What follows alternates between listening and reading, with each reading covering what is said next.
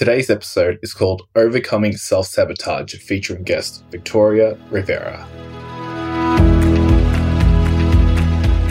Recent years have showcased a much needed growing awareness and acceptance of the importance of mental health in our lives.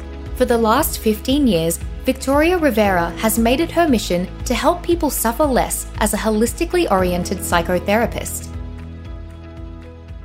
I'm interested in your, your career as a psychotherapist.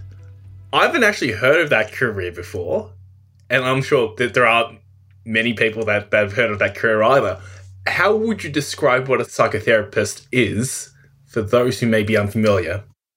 So, a psychotherapist is a professional clinician that has been trained in helping people to kind of help themselves. And oftentimes you'll see when when we have this idea of a psychotherapist, you'll see somebody like lying on the couch and the the therapist behind them writing notes, maybe even taking a nap, which is like a common joke that you'll see like in the New Yorker or something like that. But really, what it is, it, there's so many different ways of working with somebody.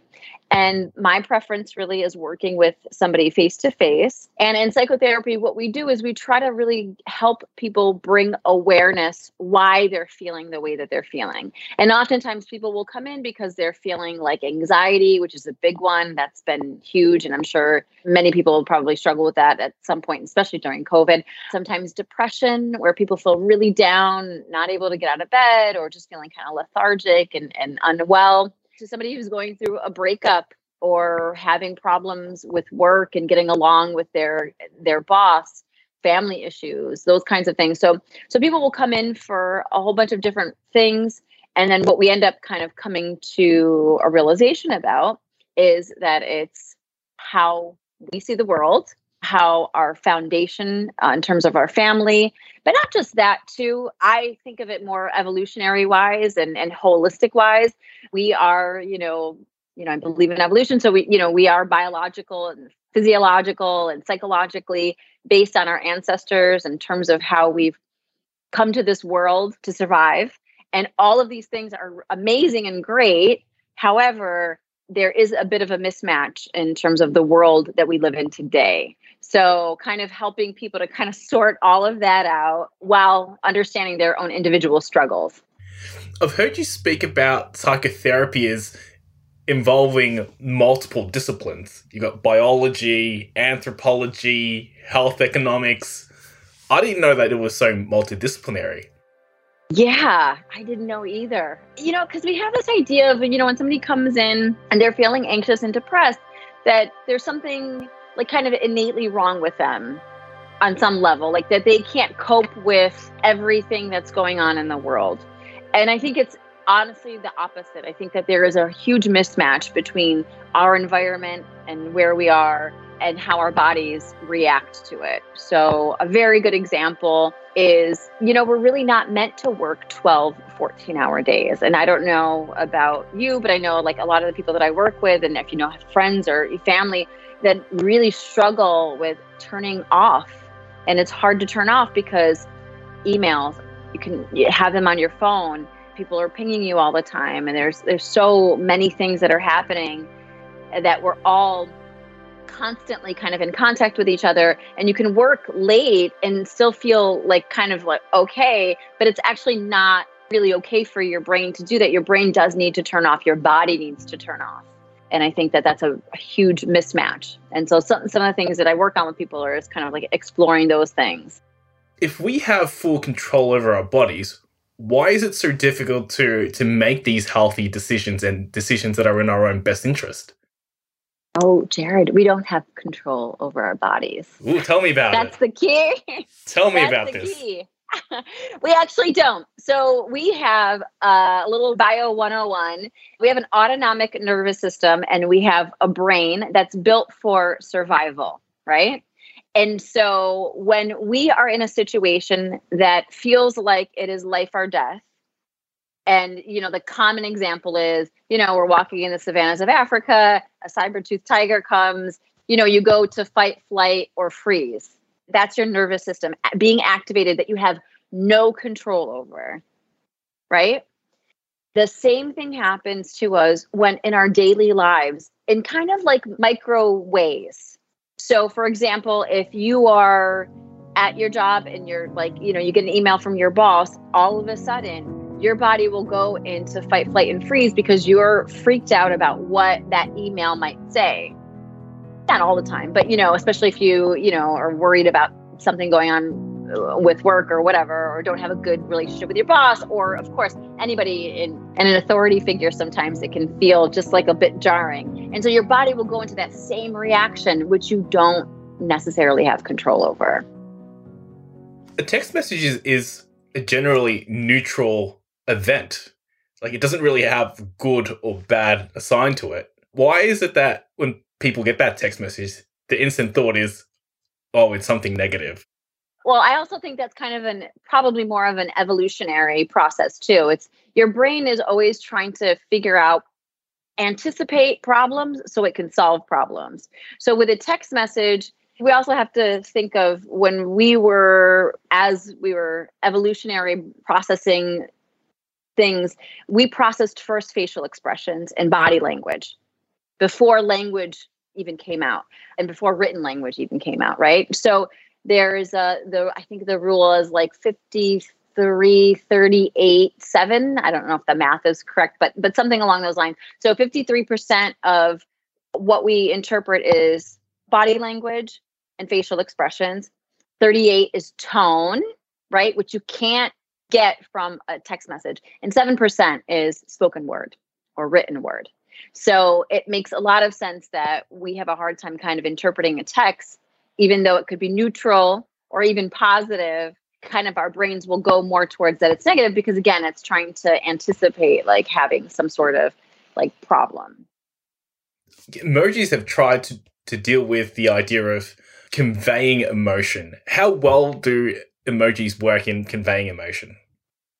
Oh, that is a great question. I, I don't know. I don't know any of the, the statistics on that or the research, but I do know that like personally for me personally if i give it if i'm sending an emoji or i receive an emoji there is a little bit of a lessened kind of like autonomic nervous system reaction there is a calm a calmness right unless it's a really negative em- emoji which thank god i haven't gotten any or sent. oh sent. there's a, a mental model that states that you should interpret information as positive unless you have other information to suggest otherwise. Is it right to, to, to infer information and consider that people are going to have good intentions first?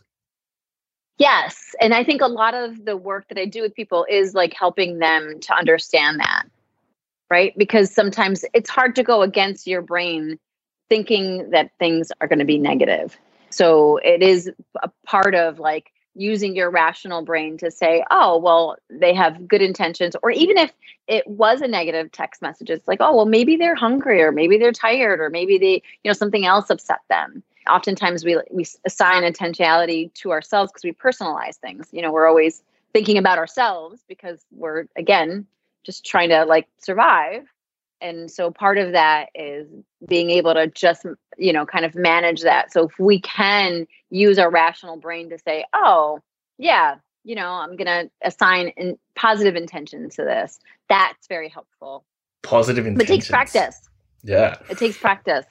I'm a law student and one of the things that we get taught is we tend to judge ourselves leniently based on circumstance but then we judge others people more harshly based on character. For example, if someone cuts you off on the on the freeway and you think, oh, that person's a jerk, when really they might just have a medical emergency and really just need to get to the hospital really quickly. Right, right. It's so true. So true. true. Yeah. We understand our backgrounds. We know our history. We know what's like how we're thinking and what we're thinking. Whereas we think that other people have negative intentions in some ways. Not everybody, not all the time, but it's a great example of being cut off. You're just thinking, oh, what a jerk. But there's so many other reasons why that person could be doing that. Mm. I want to talk about Netflix for a second. Horror movies and crime, true crime documentaries are quite popular on, on Netflix. They're popular, but they're stressful. yet entertaining. Do you have any thoughts on why that may be? Oh my gosh, yes. I don't know if you watch SNL. Did you see SNL had like the skit where the boyfriends go out and the women start watching these like true crime shows and they did a whole song on it? Did you see it? I love that because it's so true. It's so true. I, well, I think not just women. I think eh, eh, all of us. Well, one thing is is that we like to be scared, but we like to have control over that sense of scariness or fear, right? So I think that there's some kind of like excite. There's an excitement, but it's a controlled excitement. It's almost like kind of like Halloween too, right? Watching scary movies or you know going out and wearing a mask during Halloween. Like there's a safety in like the sense that like everything is to be okay from the movie standpoint, from going out uh, because it's Halloween but then there's also that scariness that we have. I would say probably riding a roller coaster also probably has that same kind of like excitement. And then the other piece of it is that we do like to be fearful at times. And we like to know that things are going to be okay within that sense of fear and that we can have control over it on some level I think that's also a big part of it. And the other thing that I was that I just kind of came to my mind too is that we like to anticipate problems. So those true crime stories that you see and that you read about or like those ones that really kind of get people like going like for example, I was watching Dr. Death recently and I wouldn't normally watch that show but I was visiting friends and they started watching it and then I didn't get to finish it and of course I wanted to finish it because I wanted to see how could somebody like that do those types of things like what was he thinking? And i think a part of that is really wanting to have that sense of control or knowing that if somebody has behavior like this person has that i need to watch out for that. So i think it's also again to go back to evolution it's like a survival mechanism in some ways. Even though you may have finished the movie you've been on that roller coaster you're still going to have those emotions still linger long after Yes. Yeah, and you're going to think about it. Yeah. It's like some people say, I don't want to watch a horror movie because I want to be able to sleep tonight. and that's so true. It's so true. No, I thought about Dr. Death a lot and I was just like, oh, I just can't believe that somebody would do this and why did he do this? And then I wanted to watch like the whole documentary about it and I said, you know what? Let me like not do that. Don't do that. so many other things humans are, are so fascinating. Like we, we subject ourselves to things that are stressful, but they're entertaining. Yes. Right. Based on that note, how would you define what stress is? Is all stress deleterious to health? No, no. As a matter of fact, we need stress. We need stress to to move forward, to grow. So stress is really anything that like has kind of a psycho uh, physiological reaction to your body. And what you want is you want to kind of be alert and calm while you're doing your work. But a lot of us are kind more into like the stressed part where our nervous system is constantly kind of activated and that fight flight and freeze part. And so stress is very helpful in short spurts but chronic stress is where we have the problem. And i think that that's what a lot of us are suffering with now is is more chronic stress. So acute stress great like it increases your alertness. You're able to like kind of do things in a short period of time and you're able to even you know your immune system works better when it's acute stress but chronic stress is when you're is when you start to really suffer. And that's unfortunate. So that that chronic stress that's that's deleterious to health. There's that term in physiology, hormesis, where there's a point where the stress becomes good and helps you to adapt. Is this something that, that you've heard about? Oh, yeah, definitely. I mean, we do it all the time. We're not even realizing it. Like, you know, going to college, getting a project done or having doing a presentation like that those are stressful situations but they do they they help you build confidence.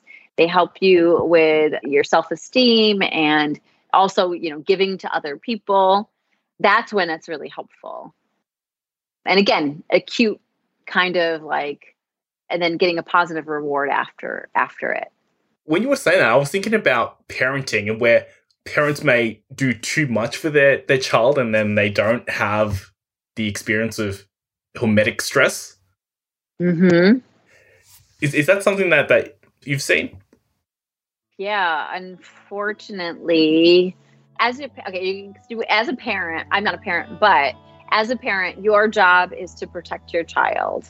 And we have all kinds of ways of protecting our children. And one way in particular is that we don't want them to feel bad. We don't want them to feel sad or upset or get hurt. We want them to survive, yes, but we also want them to thrive. And so we think that if they feel these feelings, or if they like break an arm or something kind of you know physical that happens that's not like life threatening or dangerous then we're you know not doing a good job as a parent and that's really not the truth. The truth is is that you really want to raise children to be able to sustain all kinds of things that happen in life because you know you're they're going to go out there and they're going to have so many experiences that you have no control over. And so i think it's a challenge because that innate desire to protect our child and to protect our families is so strong that we want to protect them from from everything even bad feelings bad feelings too. Yeah yeah. Even negative feelings like sadness like you know it's funny i just went to this, this same friend that i went to visit her daughter is struggling you know she's five years old she's kind of an alpha female and likes things the way that she likes them and other kids have a reaction to that. She's a little bit of a bully and so they don't want to be around her so much and so what she's my friend is upset and sad she's trying to get her daughter to to understand that like you know she kind of has to be okay with like playing nice and but you know my friend turns around and tells me she's like i'm just so upset that you know none of the kids want to play with her or they feel she feels bad about that and she's she's telling me that you know they don't want to play with her so it's hard, right? She's under she understands that her daughter is like a, an alpha girl and really is kind of like likes to take charge and other kids aren't amenable to that. And so then they don't want to play with her as much. So she's trying to teach her daughter, okay, you kind of have to give a little bit, but in the background she's like, "Oh my god, these these kids don't want to play with her and I feel so sad for her." so it's interesting because the way that she's mitigating it is i think really great as a parent is like she's really trying to like kind of teach her daughter to share more and to be a little bit more just open to sharing and agreeable i guess would be the but she she struggles with that how, how does that early stress in childhood affect people when they become adults whether good or bad?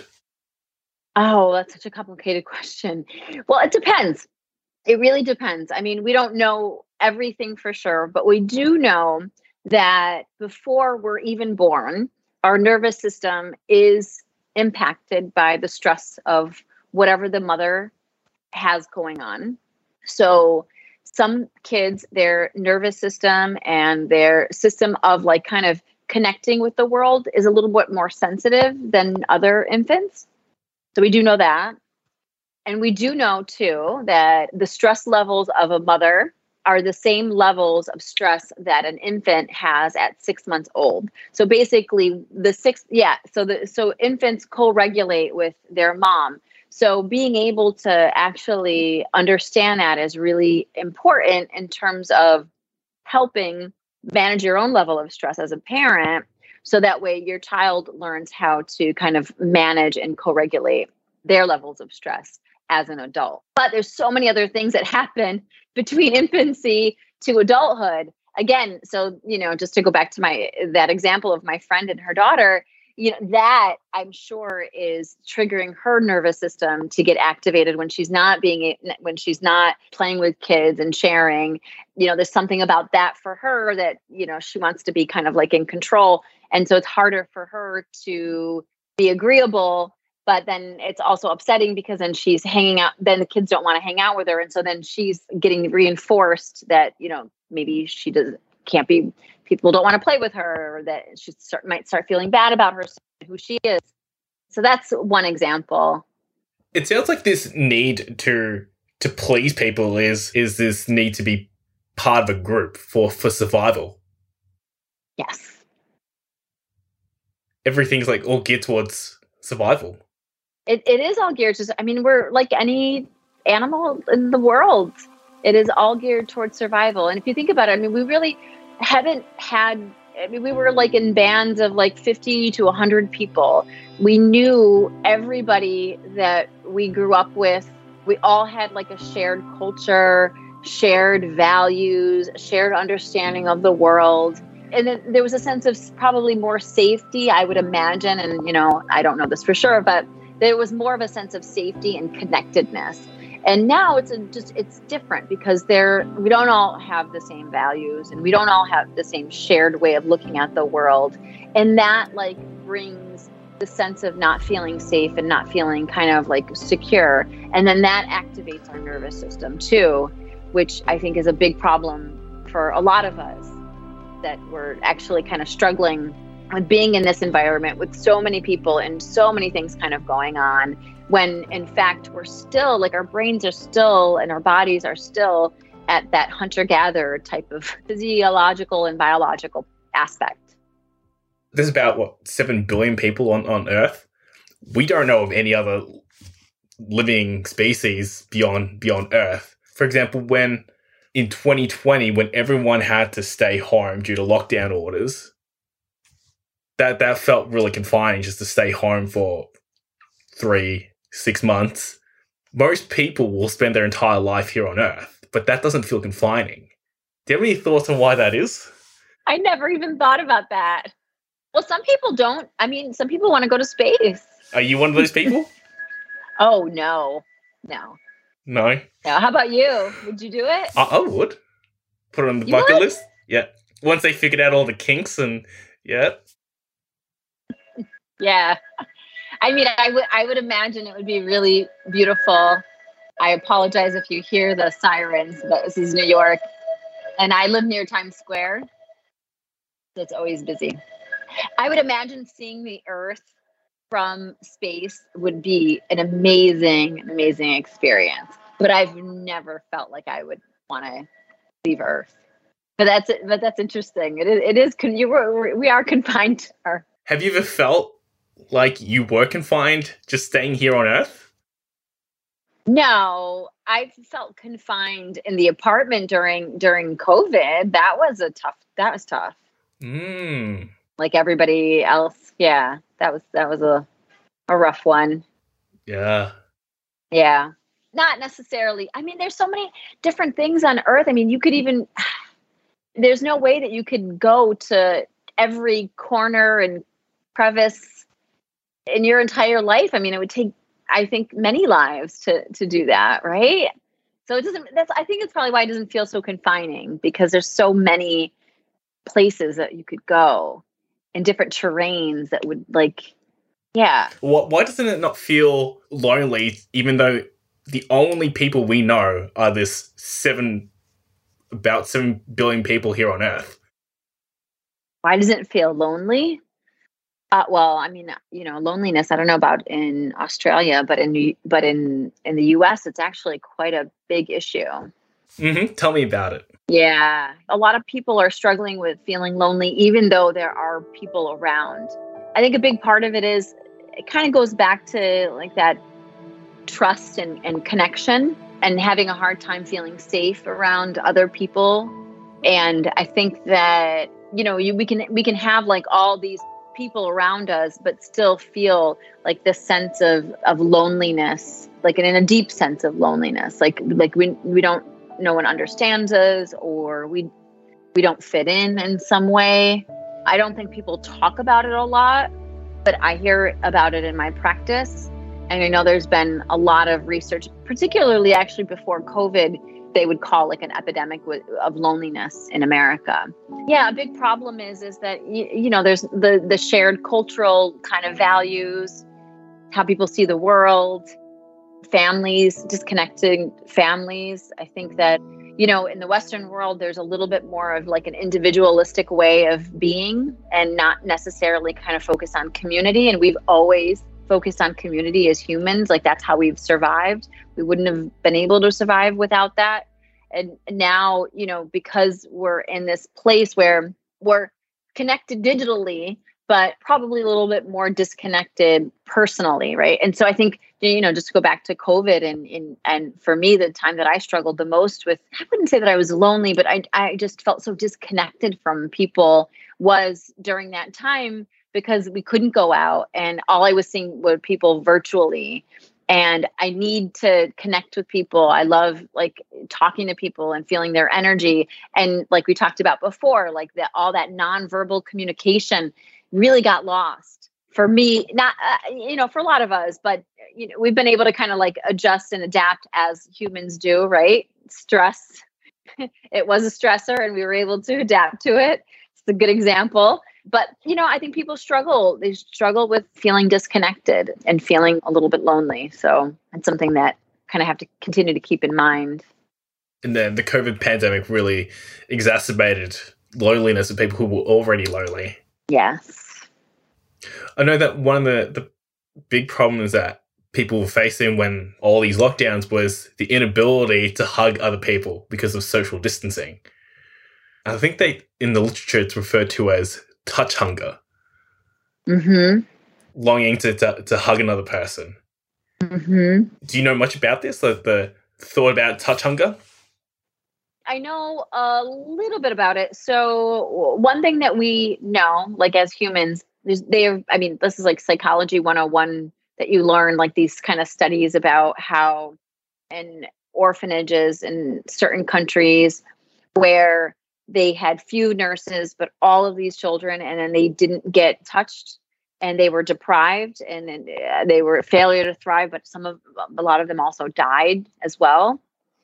And so what we what we learned from that unfortunate experience is that children very early on need to be touched. They need like their our you know our skin is a big sensory organ and and so when we're not touched and we're not coddled and we're not like you know uh, rubbed or um, even pat on the back like there's uh, specific like neurons sensitive neurons that are on like our back. So when like we're pat- patting each other on the back or when we're patting an infant on the back there's something that gets released in that that's soothing. So a hug is just that too. When you hug somebody, you're like kind of like you end up doing this like almost automatically, kind of like rubbing that part of their back, that the, the upper shoulders. And so we know that there's something soothing about that. I'm sure it probably releases like endorphins and opioids and dopamine and all kinds of like neurotransmitters to help kind of reinforce that connection. Right. So all that came from from the studies in, in orphanages where the kids weren't getting touched. Yes. Yeah. I don't have uh, the specific ones, but yeah, but there's, yeah, we learned that like in psychology very early on. Right. That, that is, that is fascinating. Yeah. Well, attachment stuff is also really a big part of humans and, you know, attaching to like a primary caregiver. That was another issue that also a lot of the the infants they weren't able to attach. And even the ones that survived even as adults uh, they had a hard time connecting and attaching to other people.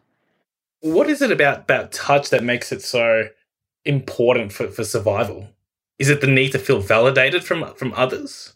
Maybe now but i think as an infant touch and connecting with your primary caregiver or, or connecting with another human is important in terms of survival, right? So infants don't have the same t- uh, you know they're not born with a fully functioning brain right? We're the only animals that it takes as long as it takes to be reared by and to be protected by our parents or by our primary caregiver. No other animal has the longest time. So so what we know is that that sense of touch is a protective factor so if you're connected to another human being, and you have to also kind of think on, you know, like uh, it's up to six months where they're connected to their primary caregiver, and there's not a lot of like separation, right? So there there needs to be some sort of like touch and caring and protectiveness that they feel very early on, and I think that that really just kind of sets the stage for us as children, as adolescents, as adults in terms of connecting touch to feeling sense of safety and comfort. Safety and comfort. There we go. So maybe it's not validating, but it's but it's yeah, a sense of safety and comfort and security, and that things are going to kind of be okay, right? It like that you're safe in the world on some level. Right. Yeah. Yeah. So technology really has made mental health access more equitable through telehealth and meditation apps. You have a, a really interesting YouTube video entitled "Can You Think Your Way Out of Stress?" Is that possible? No. no. Because remember remember what we talked about earlier that your it's your body that's having that immediate reaction. So it's your autonomic nervous system going into that fight, flight, and freeze. That's what stress really is. Is that it's in your, it's in like one of the. There's another one too. It's called fawning or people pleasing or submitting, but that's different. Well, we can talk about that in a second. But when it goes into the fight, flight, and freeze, it's your body's automatic reaction. So what happens is your body releases cortisol and adrenaline automatically. Your amygdala starts to go off and say, This is not a safe environment, something is not right. And then your body reacts to the amygdala going off. The amygdala is like the fire alarm to our, our nervous system in our bodies. It tells us something's up here. And then when those neurotransmitters are released, it you will notice that you clench your muscles because you're going into a fight or flight response. Your your body is trying to react to whatever the stressor is and it's an automatic reaction. So a lot of people will have like bowel issues when they feel like anxious or stressed. That's your body saying that we're in a stress response. So we either need to hold it in or we need to release it. And there's a, I wouldn't say a million, but there's many, many automatic things that your body does, including your heart will start to beat faster, right? Your extremities will tense up more or you'll start to sweat. And a lot of people will have these things called panic attacks or anxiety attacks. And the panic attack is really when your body does that goes into the fight or flight or freeze and you don't have any control over it and there's no real trigger for it. It just happens. You could be watching tv you could be watching netflix. Maybe you're not watching a crime drama because you know then then you can associate it. Then that would be an anxiety attack but you could be walking down the street and all of a sudden like feel like this feeling of like overwhelming like dread and your heart starts to palpitate your your hands start to sweat and you feel like you're going to die. And that's exactly what's happening. It's your fight or flight. It's that autonomic nervous system getting activated in the sympathetic part that's saying something bad is happening. When really nothing is happening. It's just that you're for whatever reason and we don't even we don't know but your brain released or your, yeah well your adrenals release chemicals to induce this panic. What's really fascinating the studies into monks that have gone through mri scanners and you can put them through like really stressful situations and they don't get as stressed as regular people. This idea of like the power of meditation and mindfulness. Is that thinking your way out of stress? So no that that's still feeling. It's still feeling because um do you meditate at all? Daily yes. Perfect. Great. So what happens when you meditate for you? What do you notice? Become more present and mm-hmm. less aware of like what's around me. Okay so you come more present, more present uh, internally about what's happening. Yes. For you internally, such right. as sort of breathing. So you're you're breathing, right? So what what what's happening when you're meditating? Hopefully, it's a practice, and the most important thing, honestly, is being consistent and getting your brain to. It's not to stop thinking, but it's to just be in the present moment with your senses of whatever is like going on now. So usually I do like a lot of uh, vipassana meditation, which is like the breathing mindfulness, like meditation. And so what we want to do is we just want our brains to focus on something that is happening in the here and now what ends up happening when you're having like a panic attack or an anxiety attack well uh, usually panic attack but anxiety attack as well is that the chemicals are being released the adrenaline cortisol your amygdala is like we're in like a life or death situation when you could just literally be sitting down watching TV and you're not in a life and death situation. What meditation helps to do, and I think what these monks have been able to tap into, is this part of our brain where that can happen. Like you can you can have the chemicals being released, but what you're doing is is you're connecting to your body and you're allowing your body to kind of just calm down utilizing breathing and we know that breathing actually is the key to well actually there's two two or three things but breathing is really the key to get our sympathetic part of the nervous system deactivated and to to calm it down. So if you are and being in the present moment with your five senses also helps to calm down your uh, the activation of your nervous system. Also you know your eyes there are things that you can do with your eyes that also help. So so that's what when monks are doing their meditation they're they've been able to kind of tap into this natural ability for us to kind of calm that fight or flight nervous system activation down. And I mean, you know, there's been monks who've even burned, I, I, yeah, who've done like all kinds of things like burned themselves and or be in severe pain in some ways and still they're not activated.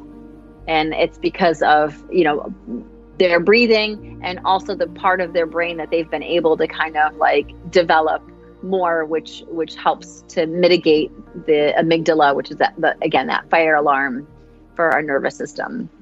It's fascinating. Yeah, it's interesting. So interesting. All this stuff is so it's so interesting. Monks are, are not like regular people. They they they live a life of minimalism. If a person lived a like that, very minimalist in, in the Western world, probably may not be conducive to, to survival. For example, there's all this research that suggests that if a person gets a bill and they can't pay it, it taxes their working memory and they just become so focused on trying to pay this one bill and it affects their ability to do other things like prepare meals, get dressed, go to work, and can also decrease IQ by as much as 13 points. Oh, wow. Yeah, 13 points. I did not know that. I think 13 points is the standard deviation for for an IQ, so you can shift into another category of IQ.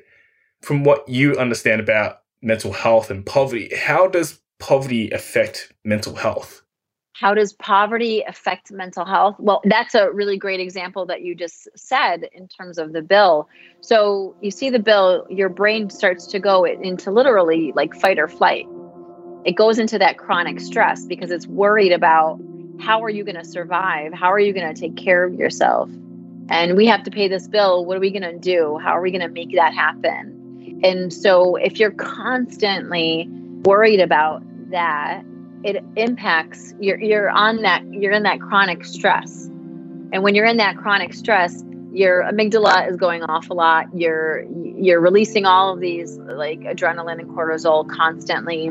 Your immune system starts to suffer. You start to feel overwhelmed and stressed because your brain cognitively so this is i didn't know it was 13 points but it, it's definitely true.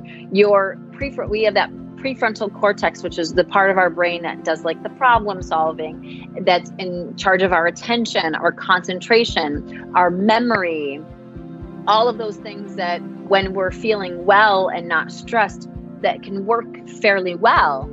But when we're feeling stressed and overwhelmed, all of that like energy gets transferred to that like kind of reptilian fight or flight part and we're just trying to keep ourselves surviving and that's the most horrible thing about poverty is that it kind of keeps us in that state. And then when we're in that state, it's really hard to to function and to survive. And you're much more likely to get sick and to have like chronic medical issues. It is like a, basically a chronic trauma that, your body is going through. And sometimes, you know, it's interesting, kind of like I was talking about before with how our nervous system as we're infants is, you know, laid out, the foundation is laid out and uh, natally and then as infants we kind of start to like kind of work with the world and understand the world. Well when you're in a constant state of stress or your parents are in a constant state of stress like we were talking about before you pick up on that.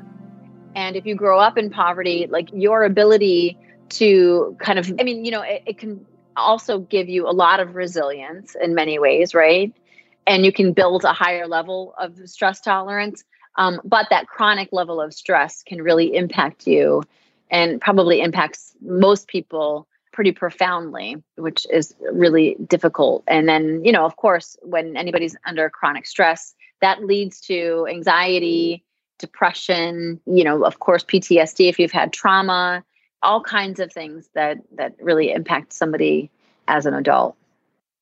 So it seems like poverty affects people at a biological level with increased cortisol, but then also impaired judgment and decision making. So they can't make healthy decisions for themselves or for others. I w- I wouldn't say that absolutely, but that could be a part of it. There's also been research too where kids who have been in like have traumatic situations or uh, trauma, like they have very acute sense of like concentration and attention and memory because they've kind of had to get their prefrontal cortex to work faster or earlier than anticipated. And so what ends up happening is you kind of bypass some of the emotional uh, development. And so the kids will be like anxious and depressed, but they'll be the hardest working kids in class and they're able to sustain attention and concentration and do all these you know because they've been kind of for whatever reason it's been heightened in some ways. So i think it kind of depends upon the person but overall yes poverty because again poverty is is something that it's biological. We're, we are meant to survive and what, what do we need to survive? We need food we need shelter we need love and caring right so food is a very important piece of that. And if we don't feel like we're going to have any food or that we're not going to have shelter or something bad is going to happen, then we're kind of constantly in that stressed state. And that's that's where I think poverty really impacts impacts us and us as a society. Really. I, w- I want to thank you for, for for that, like showing the other side of what poverty can do. Like you can, it can lift people up. Not to say that you should enter poverty, but it, but some people do enter the other side of it more resilient. Yes. So I have a few remaining questions for our, episode that I ask every one of my guests. What does living healthier today mean to you? Ooh, okay. So living healthy today, what that means is really focusing on my self care. I have a morning routine that I do every morning and an evening routine that I do every night. And then I try to, as much as possible, take time for rest and relaxation during the day. And this is because, I mean, just to go back to what I've been talking about really is that we have this like autonomic nervous system and that two sides we have the sympathetic part of the nervous system which is the fight flight and freeze and then we have the parasympathetic part which is the rest the digestion the breathing the breathing you know where we're feeling kind of calm and relaxed. I live in new york city.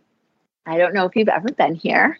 Oh, oh was it back crazy. in 2019 december. Ah really? Okay. Yeah. oh right before everything happened. Right right before COVID. So uh, very different now than it was then. Things are kind of are coming back, but uh, but slowly but surely. So in New York, the energy is a lot, and it is anxious. And when you walk outside, there are cars, there are people, there are noises.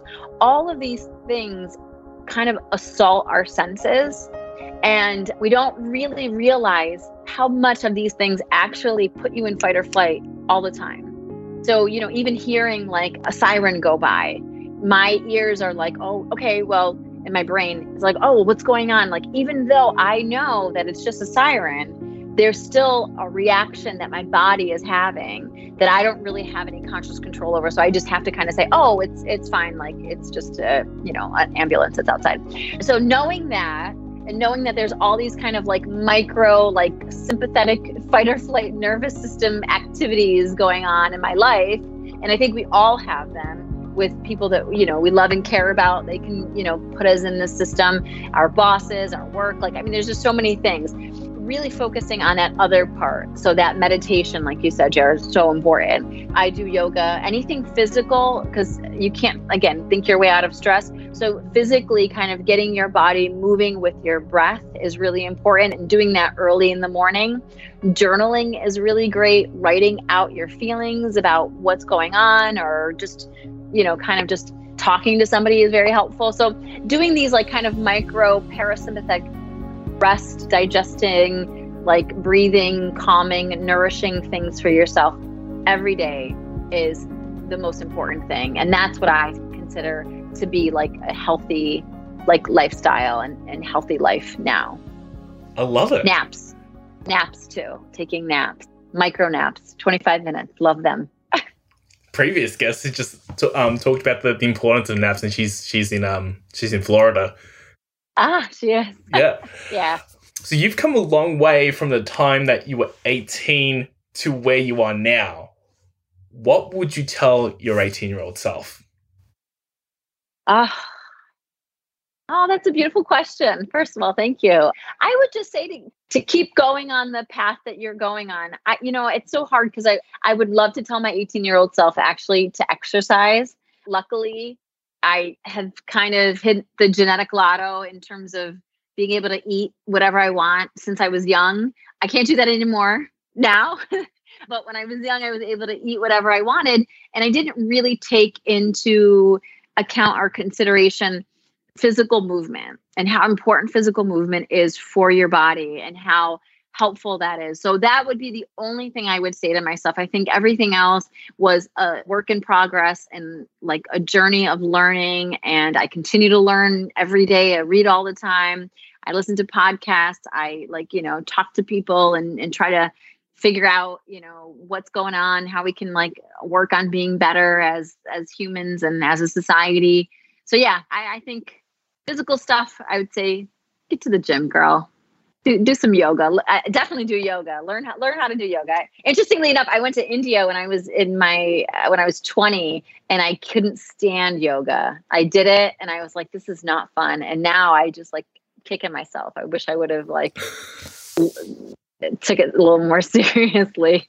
At I wasn't ready. At least you discovered it. Yes. Yes. I did discover it. Is there any last remaining things you would like to share? Yes, I always want people to know we are so hard on ourselves.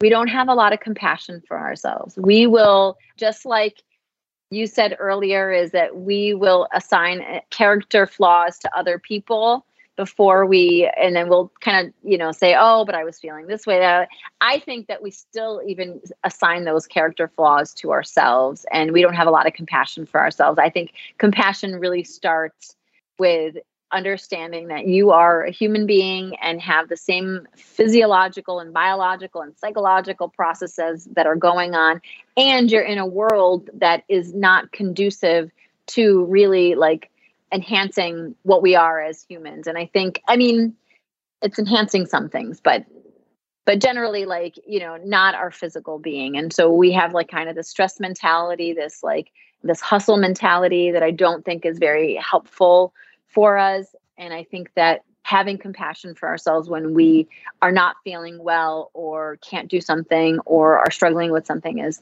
probably the most important thing. So that would be my my my parting words and advice. Love it. Do you have any questions for me? Yes. Why did you start the podcast? Oh, yes.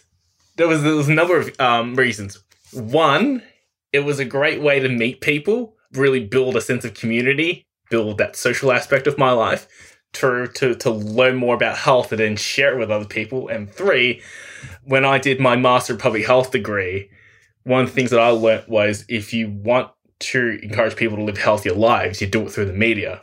So I don't have a media company. What, what I can do is I can establish a podcast and a blog and just distribute information that way. That's amazing. That's amazing. And that's such a great co- contribution to the world cuz you know you're you're going to impact so many people. And that I think at the end of the day that's that's what gives like purpose and meaning to our lives cuz like you said before we're only here for a certain period of time and we're contained on this earth. So, what do we do here? Victoria takes a unique approach to therapy by working with her patients to identify the conscious and unconscious challenges sabotaging their wants and desires. Awareness is only half the battle, though. After her patients gain understanding of the why behind their problems, Victoria works with them to design personal action steps towards progress and helps them live a more meaningful life. Share this podcast with one person who you think would benefit from it. Leave a rating and review of the Healthy Today podcast on Apple Podcasts. Our team includes assistant Tania and Akia Sadia, scriptwriter Brian Arioto, and voiceover Yanni Harris. This episode was produced by Resonate Recordings. In tomorrow's episode, you'll hear from Jay Feldman about his motivation for his career move from doctor to entrepreneur.